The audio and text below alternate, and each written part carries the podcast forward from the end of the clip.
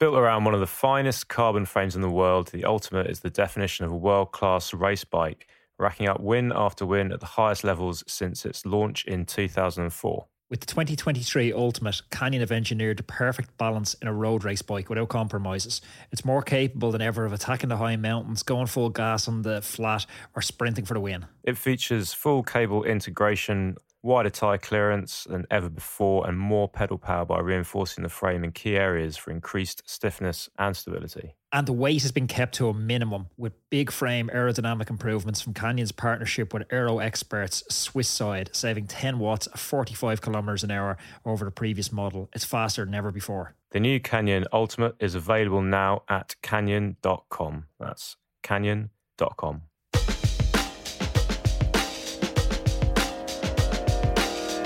Welcome back to the Cyclist Magazine podcast. I am your host, James Spender, and with me this week is James Spender. How are you doing, James? Yeah, I'm all right, thanks, mate. Where's Anthony? Well, uh, funny you should ask, James. Anthony is in Spain. Anthony is bike packing, um, although I've got a sneaking suspicion that bike packing for Anthony basically means sticking a top tube bag on your bicycle and pedalling around the cafes of Girona, sipping coffee with your ex-pro buddies. But I don't know. I don't want to cast aspersions.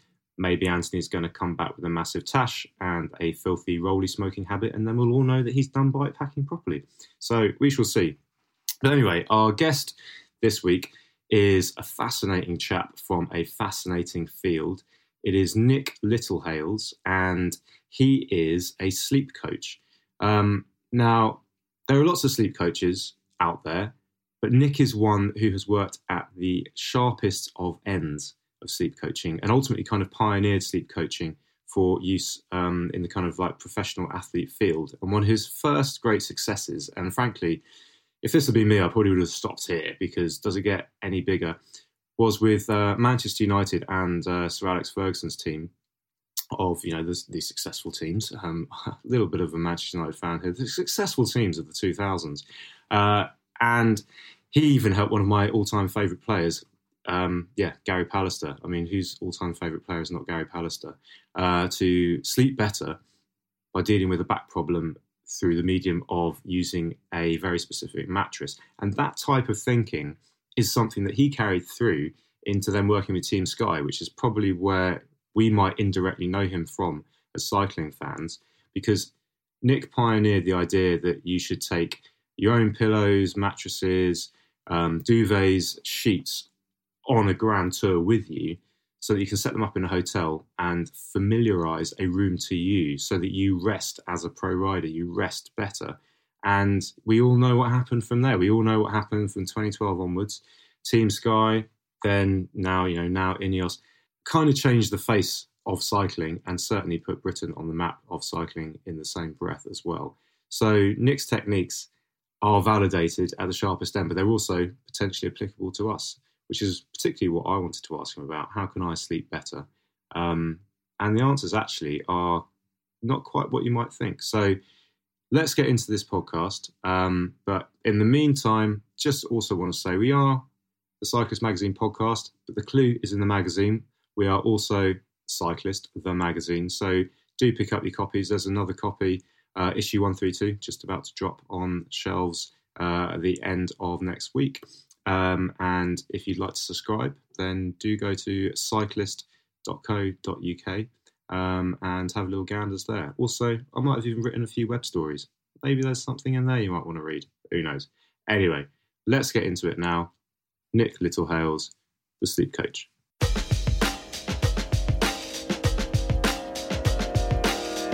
Nick Littlehales, the sleep coach. Welcome to the Cyclist Magazine podcast. Yeah, thanks very much, lads. Great to be here. Uh, we're excited to dive into this because I know James had a recent temporary promotion in work and poor sleep was just etched all over his face on the conversations we had. So right. I know he's eager to unlock the, the keys to everlasting youth in this conversation here today.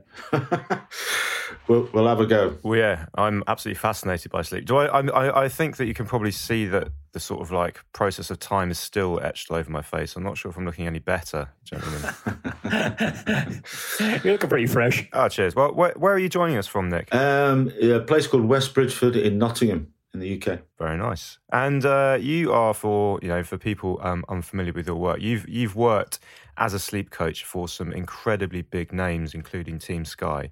So mm. I wonder where you kind of come in to the sleep game from. What drew you to sleep in the first place? I think it's it's. Um, I was far more interested in sport at school than um, doing my exams and studying any sort of sport at all. You know, and um, I managed to get to certain levels, uh, whether it be cricket, football, things like that. I ended up uh, working as assistant golf professional at a local golf club. Um, I don't know how that happened. It was just trying to avoid, you know, proper work.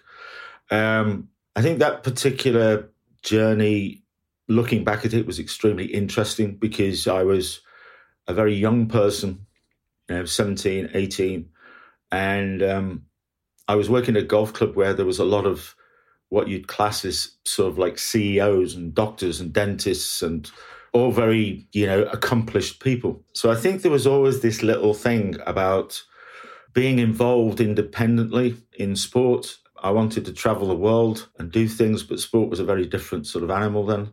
So I think there's always been a little bit of that in the background. I, I was not successful enough. I ended up leaving golf and uh, marrying my childhood sweetheart.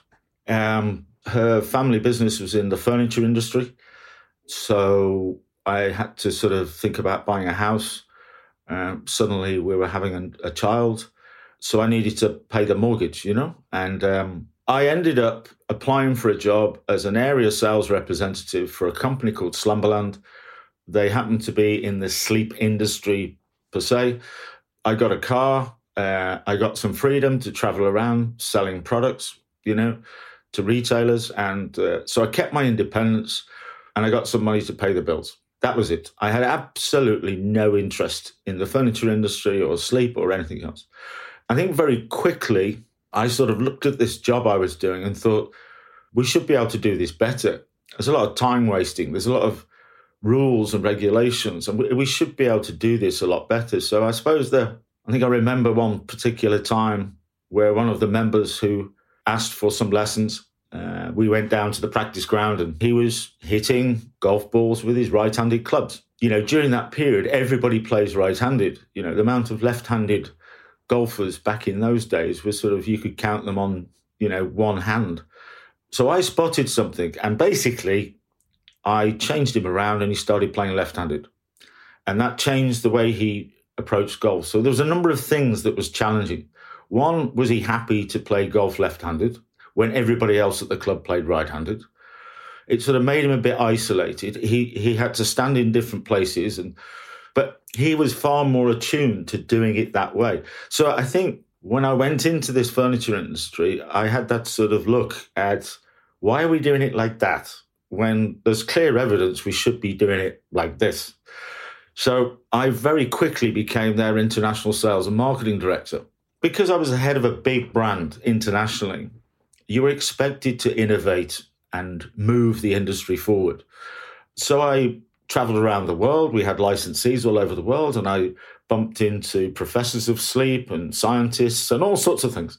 And I suppose I just gathered all of this stuff together and thought, we should be doing this left-handed. Why are we all doing it right-handed? So we set up the first U K Sleep Council with a couple of collaborative partners.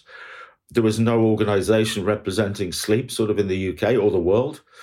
I was the chairman of that for a while.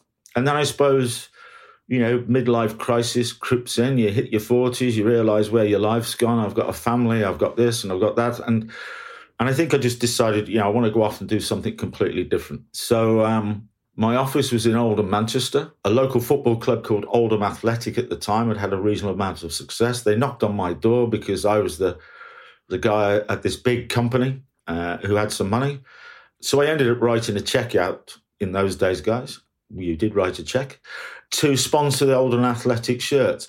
What then happened, because I was the guy who wrote the cheque out, I got invited to some local football things. And what I didn't realise at the time was around that area was the breeding ground for a football club called Manchester United. So I ended up bumping into Alex Ferguson. And we ended up having a conversation over a glass of wine, probably at a football club somewhere. And so I just, you know, had a conversation about some of the things I thought around sleep. And the thing was, is that sleep's that big chunk of everybody's day. Uh, the football club at the time had all of these sort of things going on, but nobody was looking at what was happening when the player wasn't with the club. That, I suppose, if it was any other football club, any other manager on the planet at that time, that conversation would have just died right there and then. But he became fascinated by what are we doing around this area where the players aren't with us. Nick, just to, just to jump in there. So, like, I'm absolutely fascinated with the flow of information. So, so much of what you're talking about is the golf pros into pro soccer players. Mm-hmm. But I often find that it takes a long time before that information actually trickles down to the public. And I know me and James have spoke about this a lot. What's brilliant about this podcast platform is we almost get to democratize that information. And yeah. the listeners right now that are listening, they haven't given much thought to sleep. You know, there's been a, yeah. a culture of kind of, you know, influencers online, Gary Vanderchuk, you'll sleep when you're dead. Yeah. But how detrimental is less than optimum sleep? Or maybe define what poor sleep is, and then how detrimental is it to, you know, not just athletes, but everyone listening to this podcast? Uh, that's a, a big question, um, because that sort of, that journey over two decades, it's only really sort of now that people are really focused on that particular area and looking for ways to optimise their recovery. So it's it's taken a long time and quite a lot of challenges to get to that particular point. So the thing is, is we know, and we continue to find out through uh, developments in research, that our whole functionality as human beings is focused around the ability to recover. And that ability to recover is pretty much dominated by our brains, right? So it's kind of trying to shift the emphasis away from your behavior and everything you're trying to achieve and constantly trying to develop things and your relationship with yourself as a human being and a brain and bodily functions and some things that will never change. So I think the the thing that everybody needs to realize is that you can continue to allocate some time to, to sleep and recovery. You can get through your day and meet most of the challenges that you want. But there are some really detrimental consequences. And some people, like you've mentioned, there's lots of people around who will tell you, you know, if you don't get your six hours, you know, you're going to die. Uh, if you don't get a full eight hours sleep, you're not going to be able to function. You will have long-term consequences of Parkinson's and dementia and all sorts of things, Alzheimer's and everything else. And it's kind of trying to remove the fear factor from how am I doing this? What am I trying to do every day to make this really beneficial? And just constantly creating things in your life that makes it even worse. And I think there's a lot more people now understanding that you can actually be far more productive. You can achieve so much more if you focus on putting sleep, and let's change the perception of that, but to put it in this context, changing your relationship with sleep to it's a human recovery performance tool. It is, is everything you try and do. So what we, what I think we've been trying to do over the years, and certainly in recent uh, years, is to actually try to put this as the first health pillar, right? Rather than something that's tagged on at the back. So we're really focused on nutrition and psychology and training and equipment and all that sort of stuff and pushing the boundaries of human performance. And then we sort of sleep at the end of it. And you say, well, actually, if you want to optimize all of those things that you're doing, you really have to look at how you can optimize your sleep in the first sense. And the first place you do is to change your perception of that, is to not look at it as an eight-hour block in any twenty-four hours, not look at it as if you're only going to get this, is, is understand that there are some key factors that if you have those in your recovery rhythm of every twenty-four hours rolling, those things will help the brain to then, when you allocate recovery time, like sleep, and you let yourself go into a sleep state, the brain takes over and tries to give you the best quality it possibly can. And that's that little understanding that's the first step to, nobody's going to argue about the level of recovery you need in twenty-four hours, right? It's basically thirty odd percent of the twenty-four hours. That's the where the eight comes from. But it, it's also this polyphasic sleeping approach that up until the nineteen thirties, before we invented electric light as human beings, we never even tried to sleep in one block. So it's a kind of, it's that little sort of change of perception to say, yes, you need a level of recovery in every twenty-four hours. It doesn't need to look like one block at night. It can look a little bit differently, not making it up, but just change your attitude to what recovery means. And for a long period of time, this sort of monophasic sleep, we've got away with it, right? Chucking it all into one area nocturnally. We've got away with it, but we haven't been educating people in schools and parents haven't been passing it on, and neither as coaches. So it's kind of like we shifted it there. We've been continued to take it for granted. And then suddenly we introduce daylight saving time. We introduce technology. We introduce twenty-four seven. We keep introducing different type of eating habits, different this, relationships to stuff. We keep changing those things, but it's not based on the premise that if you don't optimize the way that you recover, a lot of those things are going to be far more counterproductive than you would imagine. So I don't want to create fear for people. That's what a lot of people do. You know, you read a lot of this stuff, don't you, Anthony? You know, you read it there and it's going, oh my God, if you don't do this and you don't do that, bedrooms have got to be this temperature, you've got to do this, and don't eat too late. And if you don't get eight hours and only get six, that's... And he said, well, a lot of that just falls on deaf ears, you know, because you can't really apply all those things. So you look for a really natural approach. And when you start to get there, suddenly, I suppose one of the things that we realised when you mentioned, you know, Team Sky and, and around that particular period with London twenty twelve and British cycling, track and road and everybody else, such a demanding set of sport that suddenly we realised that everybody was probably at the peak of their performance. There was still just a shadow of what they could actually be. And that's because that recovery area had never been looked at before in that sense. And that's when we started to see at that elite level that there was another one percent, there was another two percent, there was another three percent that you could get out of somebody over a long period of time, like a Grand Tour or over a period of an Olympic Games, because we'd focused on the recovery element as much as everything else that they were focused on. Yeah, that is something that is often bandied around as a kind of... Um... bit of an adage in cycling, isn't it? You know, the person that wins the Grand Tour is the person that rests best or the person that recovers best, because it is just that grind. So, but I'm wondering, it's very different, isn't it, for the average person who's going, you know, as you're talking at the top of the conversation, about a C E O who is locked into one long chunk of time at work and then mm. gets a smaller chunk of time for rest and recuperation. That's kind of situation A for our sleeping, which I think you described as monophasic sleep. But if you're with a professional athlete who, in a certain sense, mm-hmm. has all the time in the world, how would you tell someone with that amount of time to rest best? Is it the biphasic, the polyphasic sleeping? So what, what would a kind of sleep schedule be, for example, that you would give to someone that you wanted to win a Grand Tour? Uh, a Grand Tour rather than a C E O. Yeah. I think what you, you start with, you start to, you know, use technology and data collection to to identify certain data points uh, are key, not just overloading yourself with loads of data. So you start to look at things, maybe uh, a training program um, that may last sixty minutes and it's all set up.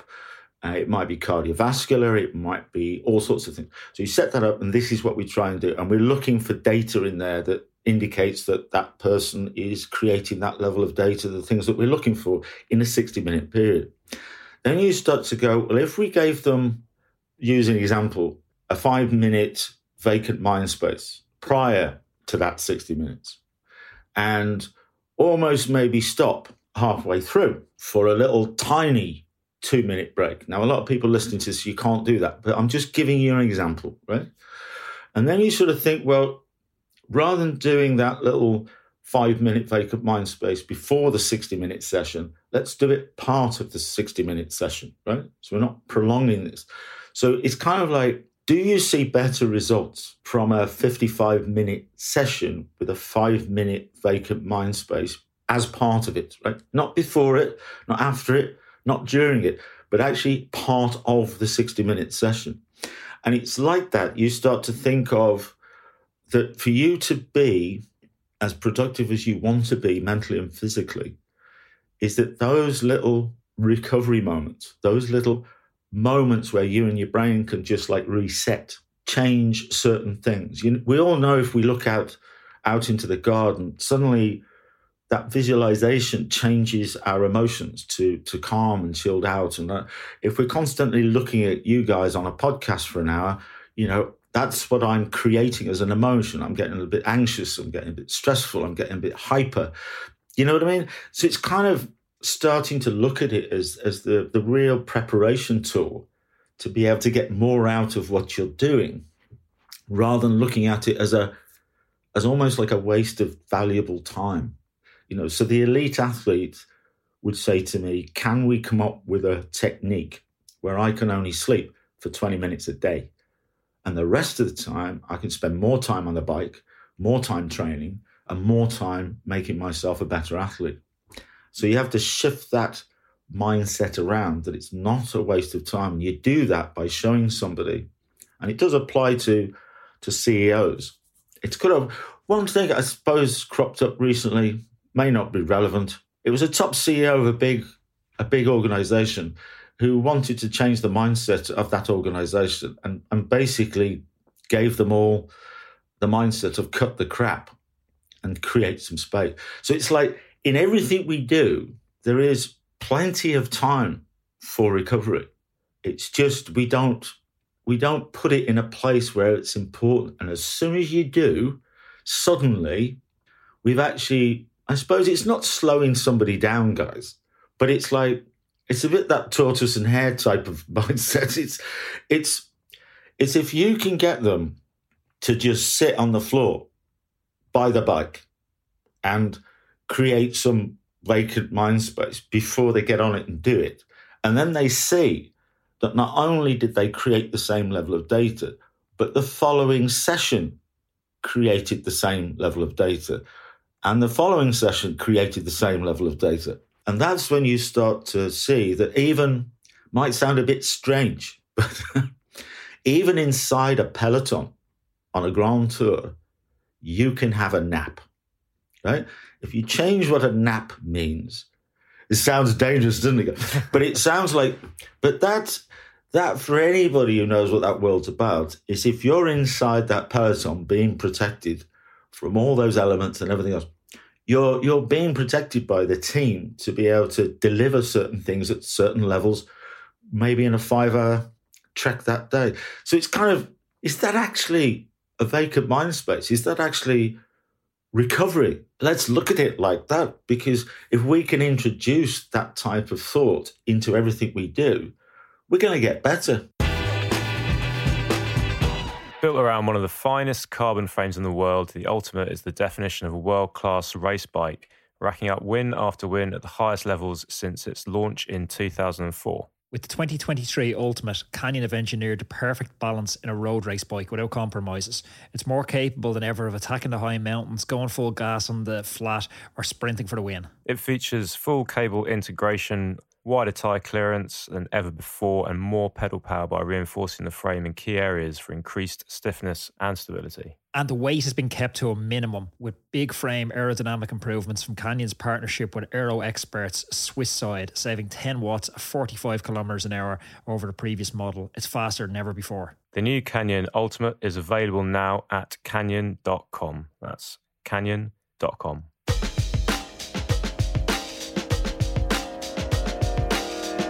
Nick, just to jump in and to sort of go a level deeper on James's question. So vacant mind space is one of those tools you would use for an athlete given optimum circumstances and they've nothing to do all day, only focus on their performance.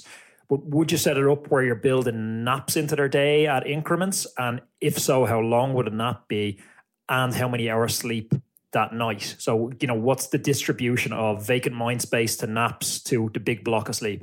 So the one thing that became apparent to me is that um, if you're in a clinical environment, so we're looking at, you know, how important is, is sleep and how do we try and redefine it? If you're in a clinical environment, it's all about taking brainwave patterns off the frontal lobe of your brain. And these brainwave patterns are explored in a ninety-minute period, right? And then you'd look at the next ninety-minute period to see how your brain is exploring these various stages of sleep, which are all important, but the deeper sleep stages are the ones we go hunting for. When you become sort of almost paralyzed and, and your brain is really repairing everything about you. So there's where you start.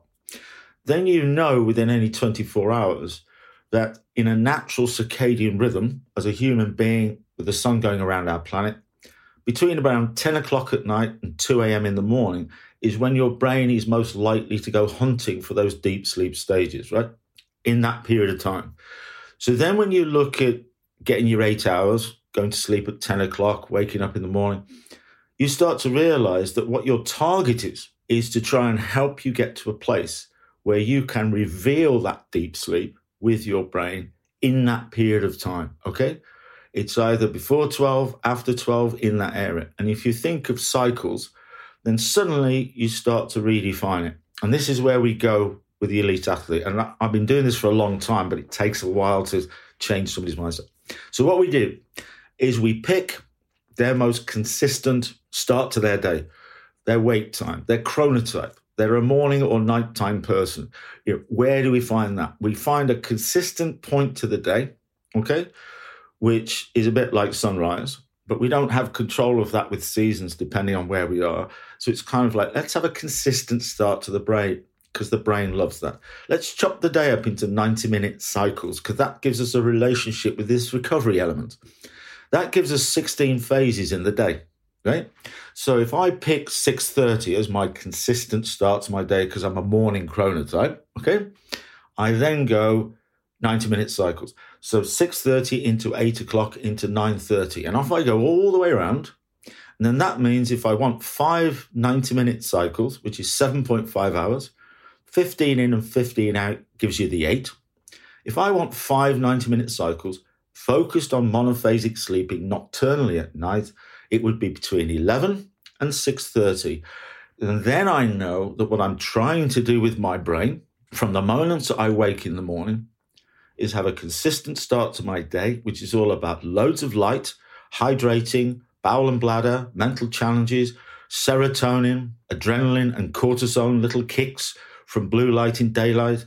I get a really good start to my day as if I was outside with the sun. I then look at little tiny moments every ninety minutes, little controlled recovery periods, I call them, rather than naps. Just a little couple of minutes every ninety minutes where you just drop out and those all add up. You can then think, well, I'm focusing on the first two cycles of my sleep. So between eleven and twelve thirty is where my brain's going to try and hunt for that deep sleep. And then between twelve thirty and two, it's going to hunt for it again. Now, if we can get some of that balance, what we know from all the trackers, and we've known it for a long time, from around two, three o'clock in the morning, deep sleep is not there, right? Your brain doesn't go looking at it because it's getting ready to wake you up again. So my wake cycle is between five and six thirty, right? That's my consistent wake cycle. I will wake between five and six thirty, hopefully closer towards six thirty. Consistent start to my day at six thirty and off I go. So I stop worrying about how well I've slept. What I'm worrying about is keeping some nice flow to my day. And quickly to finish that, if I have to deal with planes and trains and events and all sorts of things and, you know, birthday parties and all that sort of stuff, what we know is that sleep time can shift. But what I'm doing it now is within a framework. So I can actually then choose that the way I optimise that particular period is to not try and sleep between eleven and six thirty of five ninety-minute cycles and seven point five hours. What works for me better is to take the pressure off the phase three into sort of midnight and choose twelve thirty as a targeted sleep time. Then that focuses on four cycles and six hours into six thirty. With my little C R Ps every sort of ninety minutes, without being too specific, they add up to helping me and my brain. You know, just looking out the window, stepping outside, doing something. But then I also use the, the polyphasic approach to go thirty percent of a ninety-minute cycle is thirty minutes. We've all heard about naps, twenty-six minutes and all that sort of stuff, snoozers for losers. But what I do, because I'm a morning chronotype, is I don't want to be going to sleep at eight o'clock at night, right? And the P Mers are up till twelve. I want to live in a twenty-four hour world, right? So if I have a little thirty-minute period of complete vacant mind space, late afternoon, in that polyphasic thought process, and I just do certain things, not even trying to sleep, right, in that sense. But if I allocate that moment there, it takes all the pressure off the next cycles into twelve thirty. I've got more time to do things I want to do, unrushed. It means then I'm likely to go into a sleep state. The brain will take over, grab the deep sleep, no awakenings, no going to the bathroom, start my day again. So it starts to give you some recovery rhythm, right? And it starts to change how you think about it. And people get the mindset then that I'm actually doing something about this. And it's not just, wow, there's only so many hours before I've got to go and do this again, so I need to go and get some sleep. That's a really interesting word to use, is rhythm, which I've heard yeah. used in connection with sleep a lot. And also, you know, as athletes with training, how important is rhythm? So a, a while ago, I did a kind of sleep psychology course, is a bit of a grand word, but did some stuff for, um, for Cyclist Mag and spoke to some sleep psychologists. And the takeaway um, was that you can't bank sleep and that you're best served getting up at the same time every morning. So there's no sense in sleeping in till ten thirty on a Saturday mm-hmm. because you've burnt the candle at both ends with work and everything else during the week, because you can't bank it for the following week, and neither can you kind of pay off a debt in that way. Is there a truth to that? What do you what do you think about a lion, for example, versus a consistent six thirty or eight a.m. wake up? And so it's always with these types of questions, which is a great set of questions to be having after twenty odd years, trying to have conversations with people about things like that. What you do is, once you get that little defined approach, okay, because there's nothing perfect in this area, right? It's about trying to create that rhythm. It's trying to think there's nothing about Monday, Tuesday, Wednesday, Thursday, Friday, Sunday. It is all about three sixty-five. It's a rolling twenty-four hour process. Our relationship with that process, the sun going around the planet and light, dark and temperature shifts and our own internal circadian rhythms and clocks and that, all of that should be more synchronized to make you function at your best. So the rhythm is try and create as much rhythm with that process and what it means as possible, enables your brain to reveal that level of recovery that you probably hardly ever get because it, it's such a random approach. So it's like, whoa, if I could get that every twenty-four hours, then my performance levels, both mentally and physical, are going to go through the roof. So you stop thinking, because you can't smash it for three or four days and then try and catch up by sleeping in hours, because it shifts the clock, you know? So it, it's that the sun still came up, irrespective of what you've been doing, right? So just because you, you try and sleep in later, you know, and then start your day later, or try to catch up on sleep at weekends and change the time you get out of bed. So you might wake up at the same time on a Saturday morning or a Sunday morning or whatever day, but then you hang around trying to snooze and catch up and things like that. And a lot of people will maybe take the opportunity to have a nap on a day off or something like that, mid-afternoon, after lunch, had a bite to eat, you know, put the gaming on on the on the telly, on the sofa, and then pass out for a bit, you know? Uh, so it's kind of all of the sort of indications are there to how you create that rhythm.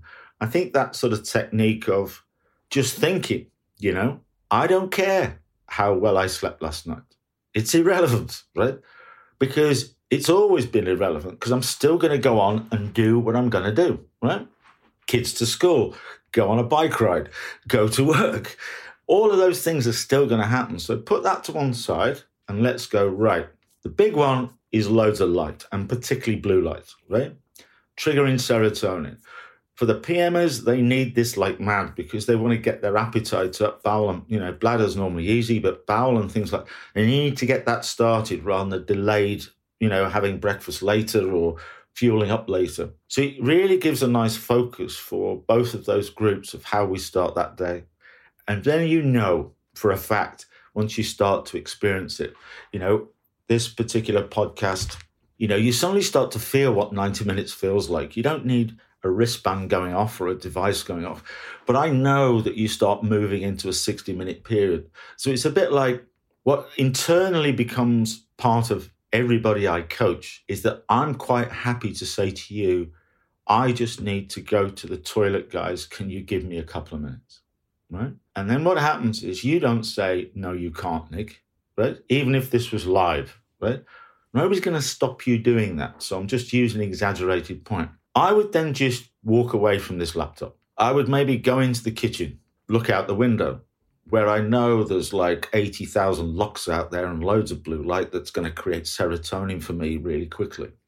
I then come back in and know for a fact that the next section of this workshop, this podcast, this meeting, this training program, whatever it might be, is going to be optimized better than if I just kept going, right?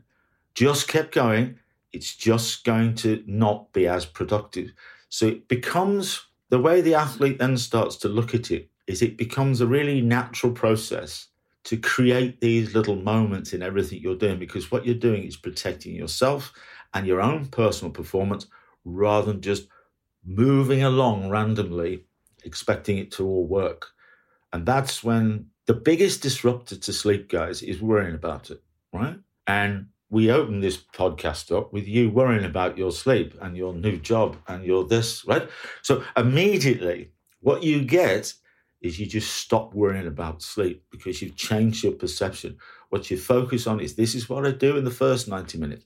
I try to do that there. I try to do that there.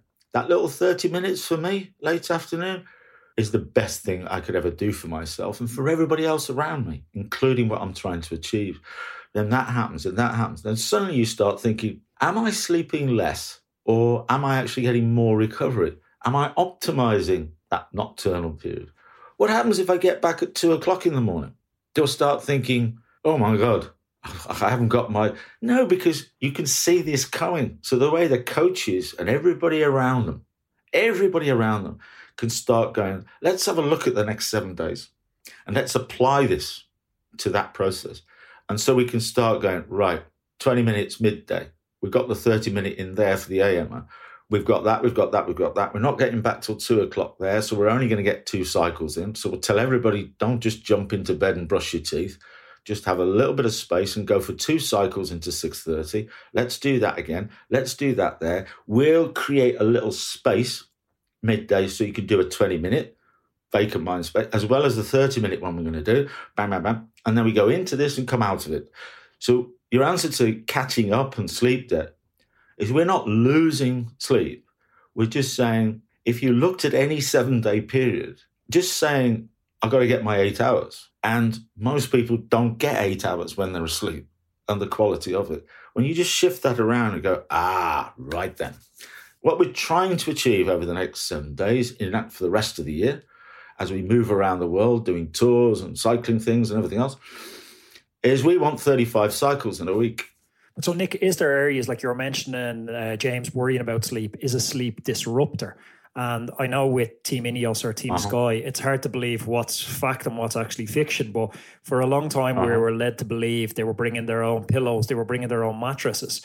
Is there a way you can create an optimum environment for sleep at home? And I'm kind of thinking, rather than, uh, you know, an exhaustive list of things that people probably won't buy, kind of what's the Pareto principle? Like, what's the twenty percent of stuff that's going to give eighty percent of the returns for people?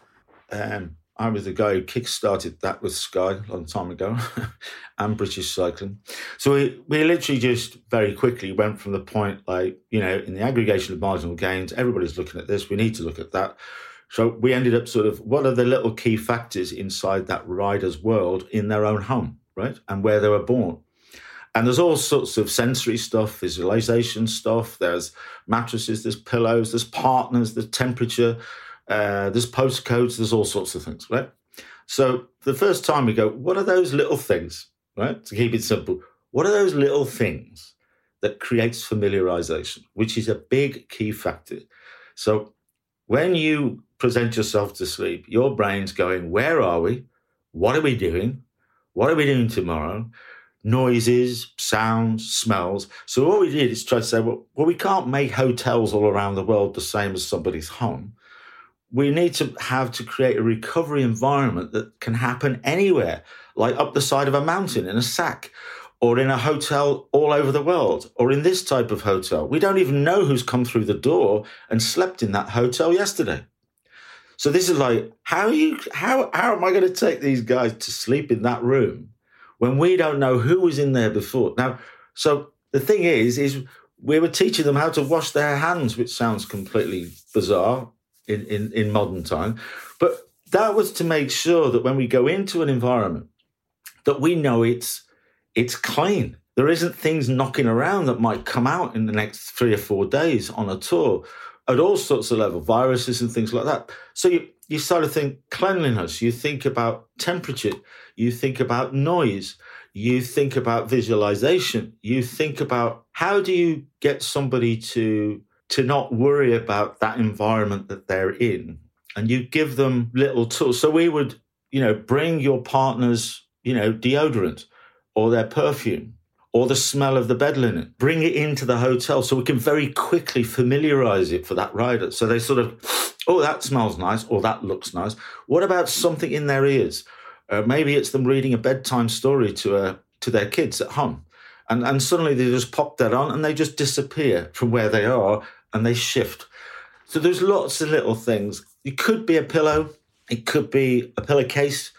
Obviously, what happened, we ended up creating sleep kits for every single rider and taking them all the way across the tour. So we took completely that out. But if you, in your own little world, there are little things. Going into a sleep state normally means, you know, a bedroom. It normally means a very private space. It normally means lots of private things go on in that space. And we we just tried to recognize what little things were really key to that individual and their sleeping and how they were with their chronotypes and everything else.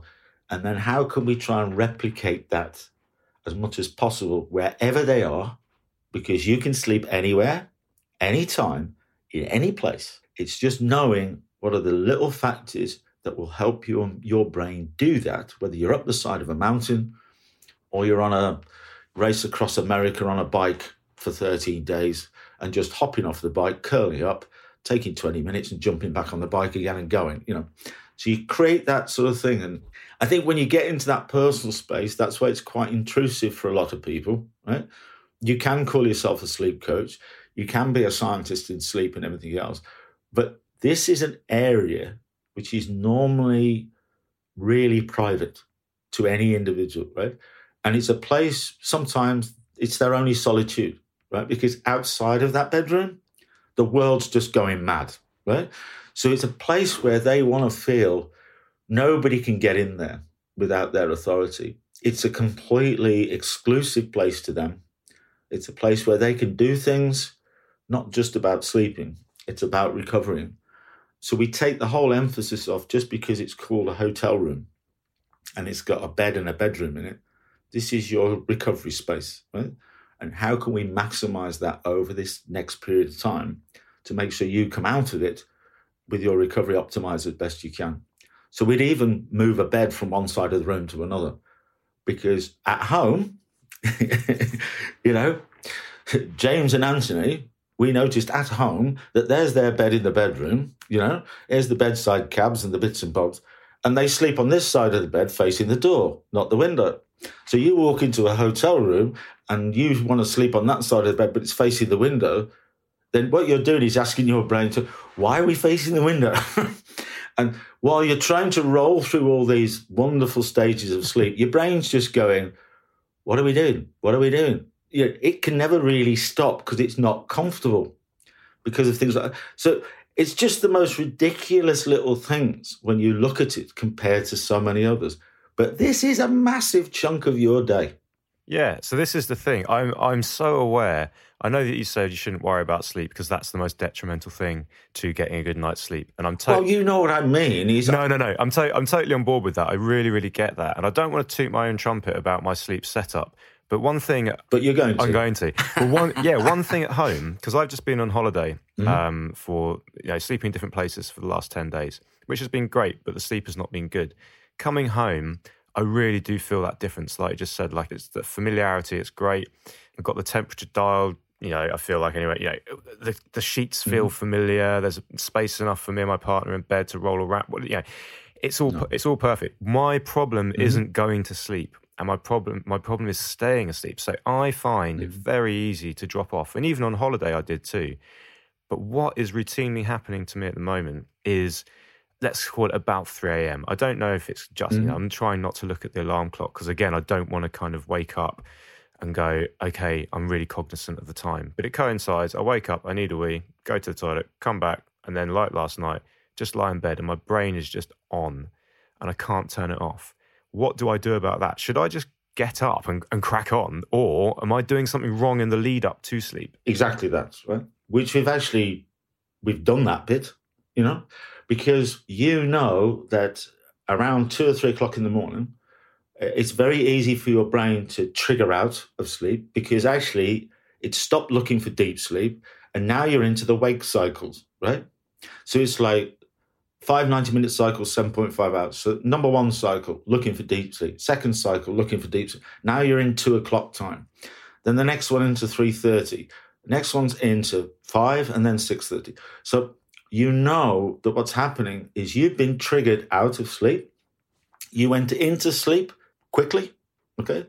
Uh, sometimes that's because you're overtired, but also because, you know, that's okay. So you go into sleep quickly. You've gone through those first two cycles, right? You may well have, you know, revealed it's only twenty percent of any period, whether it's eight hours or ninety minutes. So you may have revealed some deep sleep and some recovery. Then your bladder's going, hang on a minute, right? We're in this cycle now where noises, partners, things can just shift us out of that sleep because the brain's getting ready to wake us up because of that natural circadian rhythm. So your bladder's filling, and then suddenly that starts to become a habit. So you get to that particular cycle, the bladder's filling up, so it is there. Maybe you could go on another cycle or two, but you reach that particular point. And when you do that, you're then sat there in a polyphasic manner before electric light in a period where you're perfectly happy to be active, because that's, tap it in your browser, polyphasic sleeping. There's four major sleep-wake cycles up until that period of time. Not one of them was monophasic, triphasic, biphasic, multiphasic, crazy phasic. You apply the crazy phasic to people who sail around the world for three months. When they can only sleep at certain times. Uh, certain things apply to parents, you know, with kids and stuff like that, and night shift workers and multi-shift workers. So you use those little things to make it different. So what you would do is you, as you said, you look at the first ninety minutes of your day, right? You look at the second ninety minutes, the third ninety minutes, you look through your role, and maybe... you can look at diet, you can look at behavior. And you know that little thirty-minute cycle I mentioned for me? What I don't want to be doing is waking up and going to the toilet and breaking that process. So if I take the pressure off the evening a bit with that thirty-minute cycle, that nobody needs to know what I'm doing, right? They wouldn't even know I was doing it, okay? But that gives more opportunity to digest foods, to process fluids, to process thoughts, to get everything off your desk, to create a bit of space, you know, for yourself before you went to sleep, right? And then that helps the brain wander through that process. without those little triggers, right? And that's how you use that sort of dial of the consistent wait time, ninety-minute cycles, sixteen cycles. You get a relationship with that. And then your target for you, James, is to actually maybe think about targeting a later sleep time, right? Because you know you're falling to sleep quickly, right? You know you might feel tired at a certain point and think, well, I need to get all my sleep. But for you, what you want to do is target a later sleep time within that framework. Don't make it up. So if you and I were six thirty, we'd go, let's shift it from you go to sleep at eleven o'clock quickly, but then you wake in that third cycle and you can't get back to sleep. Okay? So what we do is shift that to twelve thirty and look at four cycles and see if we can get you through to the fourth or fifth cycle before that wake. We even shift you to two o'clock. It sounds a bit crazy, but when you're looking at it, you start to change certain things, right? So normally you do that in the evening. I re- I say to you, well, on Tuesday, we're going for a bike ride and we're starting at eight o'clock at night, right? So if you have a little twenty minute earlier on, you could meet me and we'll go for a bike ride and we'll get back at ten o'clock at night, right? And we'll do one hundred kilometers. And you go, well, I don't normally do that. I'm normally cooking tea and doing all sorts of stuff and getting ready for bed. Well, let's shift that a little bit. It's called sleep restriction. Sounds a bit dangerous. But what we do is at the moment you go sleep, couple of cycles, wake. Be awake. Worrying about why you're awake and you can't get back to sleep. And then suddenly you've got to start your day again. And that follows you all the way around to the next one and the next one and the next one that you know you're going to fall asleep at eleven and wake up at two and you can't get back to sleep. So we shift it. You have to have a framework. You can't just make this up, right? Because you, what you mentioned before, it's rhythm, right? Start the day, rhythm. What we do there, what we do there, what we do there. Make a little shift. Change you to twelve thirty and see if you can get through. If that doesn't work, we shift you to two o'clock and restrict it. As long as we do that and that and that, the following day you keep rolling, right? And then suddenly you'll find yourself going through. We move it back to twelve thirty and you may even stay there because it makes more sense for you looking like that. Or we might go back to eleven, right? I hope that sort of gives you some idea. Is you actually know what's going on. If you have something in front of you that goes eleven, twelve thirty, two, three thirty, four, you know, five, six thirty, eight o'clock, you've got something in front of you, just go, let's just shift it and reset it. Don't sleep in. Don't worry about it. We'll just shift it and then wander back. Because you can actually, uh, I think it was Steve Redgrave, long time ago, anybody who knows him, a few gold medals, would never try to sleep before certain things were going to impact on him because of the higher levels of excitement, adrenaline and cortisol made it more difficult. So it's kind of like counterproductive. Do other recovery things. Uh, so Chris Hoy, before final events at Olympics and things like that, we wouldn't even try to sleep.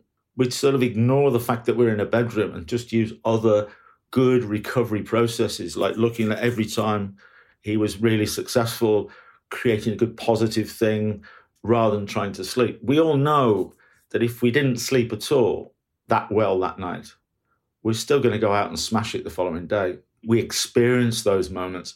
So it's bringing all of that together and going, that's a pressurized moment. Let's do it like that. Take the emphasis off trying to get the sleep. Let's do other things that's more important running into that. We'll just get two cycles, crack on, start the day, do that and that and that, hit that event, do it, come back, and then roll back into a slightly normal thirty-five cycle process. Nick, it's a fascinating insight. And like that, we're at the end of our sixty minute podcast cycle. I'm not sure if you've, uh, if all the listeners have got a benefit out of this, but I know uh, you've definitely sort of rehabbed James's uh, sleep work relationship. So thanks very much for joining us on the Cyclist Magazine podcast. That's very kind of you. Thanks very much. Thanks a lot, Nick. So, Nick Littlehales there, ladies and gentlemen. Um, Really, really interesting bloke. Loads to unpack. The sort of podcast that I sort of feel I need to listen to again, not just in the editing stages, but just as a fan, and probably even twice, just to really sort of get to grips with a lot of stuff that Nick was saying there. Because it's quite a dense topic, is sleep. So I would suggest doing a bit of reading around it if you are interested, particularly Googling Nick Littlehales R ninety technique, which is what Nick was touching upon there, which is this idea of sleeping in ninety-minute blocks, or treating sleep as a series of ninety-minute blocks. Not that you should wake up every ninety minutes, but looking at sleep in a different kind of way. It's that sort of model that he has um, helped apply to a lot of pro athletes' training regimes and gotten, yeah, basically got them to rest better. And rest has a massive effect on performance and also mood. So that's something that we can all kind of take away from there. But, you know, frankly, I could, if I was, I think that Nick's almost onto a winner just by being Nick. If he walked into a kind of consultation room, sat down with me and I was having a bad day, I reckon he could talk me around. He's got a great storybook voice um, and a very warm kind of demeanour. And I feel that maybe maybe that's just his trick. He just makes you feel valued. And don't we all just want to feel valued in life? Yes, we do. Um, I'm kind of going to leave it there, really. I feel valued through the medium of this podcast because you have listened to it all the way to the end, um, if you're listening to this now. So thank you very much. Um, and if you haven't listened this far, that's totally fine, because you were waiting for Anthony to come back anyway, which he will next week. So Anthony, wherever you are in the world, I hope you're riding safe, mate, and I look forward to seeing you again uh, in a couple of days. Ciao, ciao.